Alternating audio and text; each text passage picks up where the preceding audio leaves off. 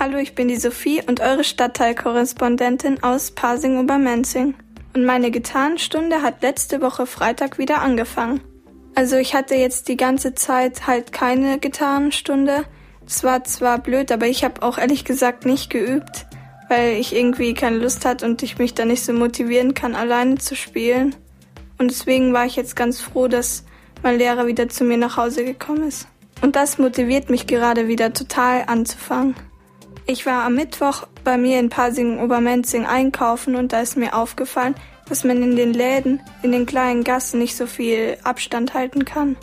Es tragen zwar alle Masken, aber die Abstände können halt trotzdem nicht eingehalten werden, weil es halt so eng ist. Aber ich finde, wenn man Masken anhat, ist es jetzt nicht so schlimm eigentlich. Und man kann ja eigentlich auch nichts anderes machen, als an dieser Person vorbeizugehen. Sonst wird sich's wahrscheinlich ganz schön stauen. Hi, ich bin die Pauline, eure Stadtteilkorrespondentin aus Sendling.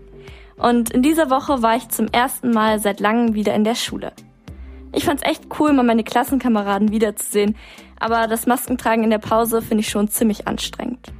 Außerdem stehen die Lehrer auch immer direkt neben uns, sodass wir uns gar nicht über Themen unterhalten können, von denen wir nicht unbedingt wollen, dass sie die hören.